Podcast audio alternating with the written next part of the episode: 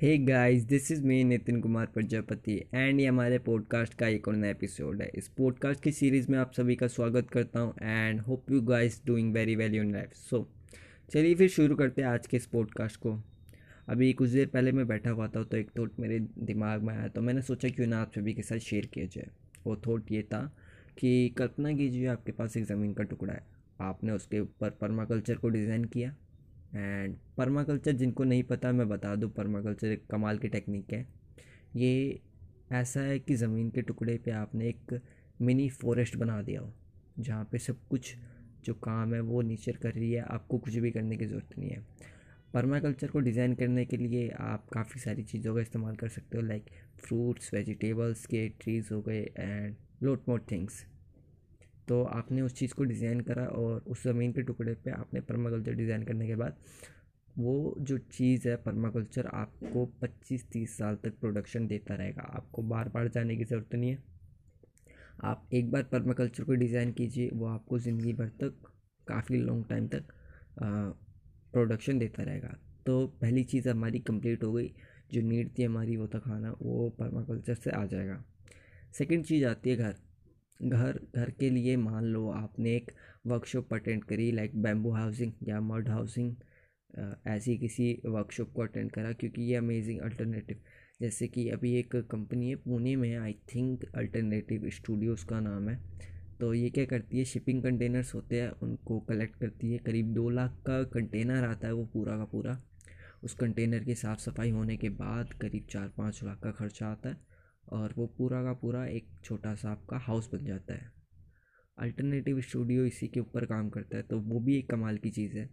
मान लो आपने इसी इसी के चीज़ में आपने एक वर्कशॉप अटेंड करी वर्कशॉप आपने पूरी की पूरी ली, आपने आके सीख लिया अपने एरिया में जहाँ पे भी आपने परमाकल्चर डिज़ाइन कराया वहीं पे आपकी जगह है, आपने अपने आसपास के लोगों को बताया कि जी मैं ऐसे ऐसे करूँगा और आपको भी सिखाऊँगा, आप आइए, सीखिए। उनमें से काफ़ी सारे लोग जो होंगे, वो आएँगे, सीखेंगे। अब वो क्या हुआ? वो होगी आपकी लेबर आपके लिए वो लोग काम करेंगे आपको सिर्फ़ उन्हें बताना है, ऐसे करना है, वैसे करना है। इस बीच क्या होगा? आपके लिए आपका घर तैयार हो गया एंड उनको सीखने को मिल गया। दोनों के लिए विन विन सिचुएशन है। हाँ जी? थर्ड चीज़ थर्ड ये आता है कि हम सबको बिजली की काफ़ी ज़रूरत है। आज की दुनिया में बिजली के बिना ज़िंदगी की कल्पना करना बहुत मुश्किल है। तो अब क्या हुआ हमारे पास कि बिजली बिजली के लिए हमारे पास सोलर पैनल्स है। सेकेंड सोलर पैनल से हमारी बिजली बन गई एंड अगर बिजली ज़्यादा बनती है तो आप उसे ग्रिड को बेच दीजिए, जिससे आपकी एक्स्ट्रा इनकम भी हो जाएगी।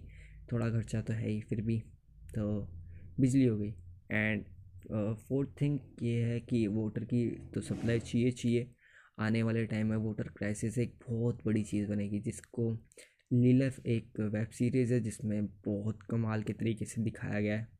जैसे कि हम मुंबई में देखते एक तरफ़ स्लम्स है और दूसरी तरफ़ बड़ी बड़ी इमारतें तो लीला मूवी में भी यही दिखाया, एक बड़ी सी दीवार बना दी।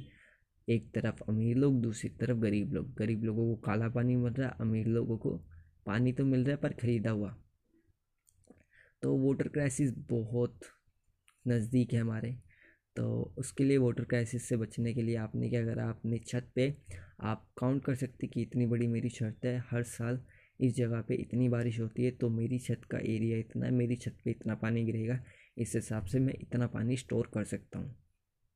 ठीक है?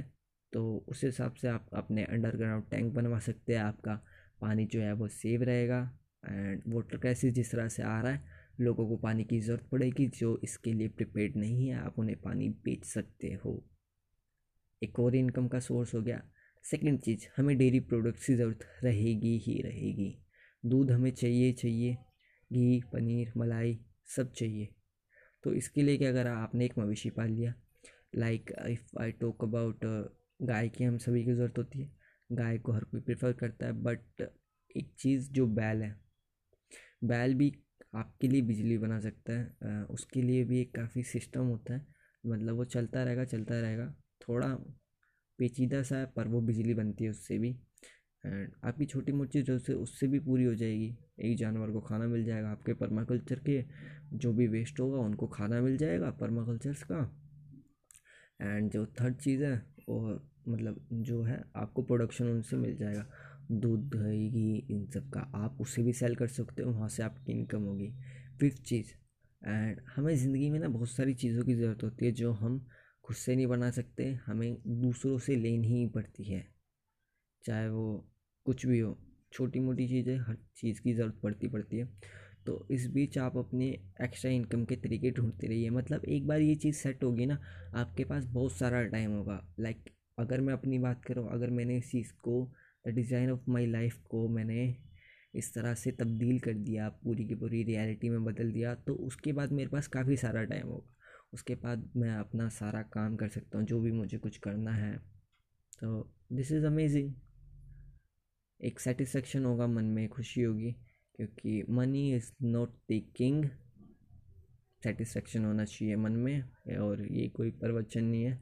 अगर ये पॉडकास्ट आपको अच्छा लगा, आप फीडबैक दीजिए मुझे वॉइस मैसेज भेजिए and thank you so much for listening thank you thank you so much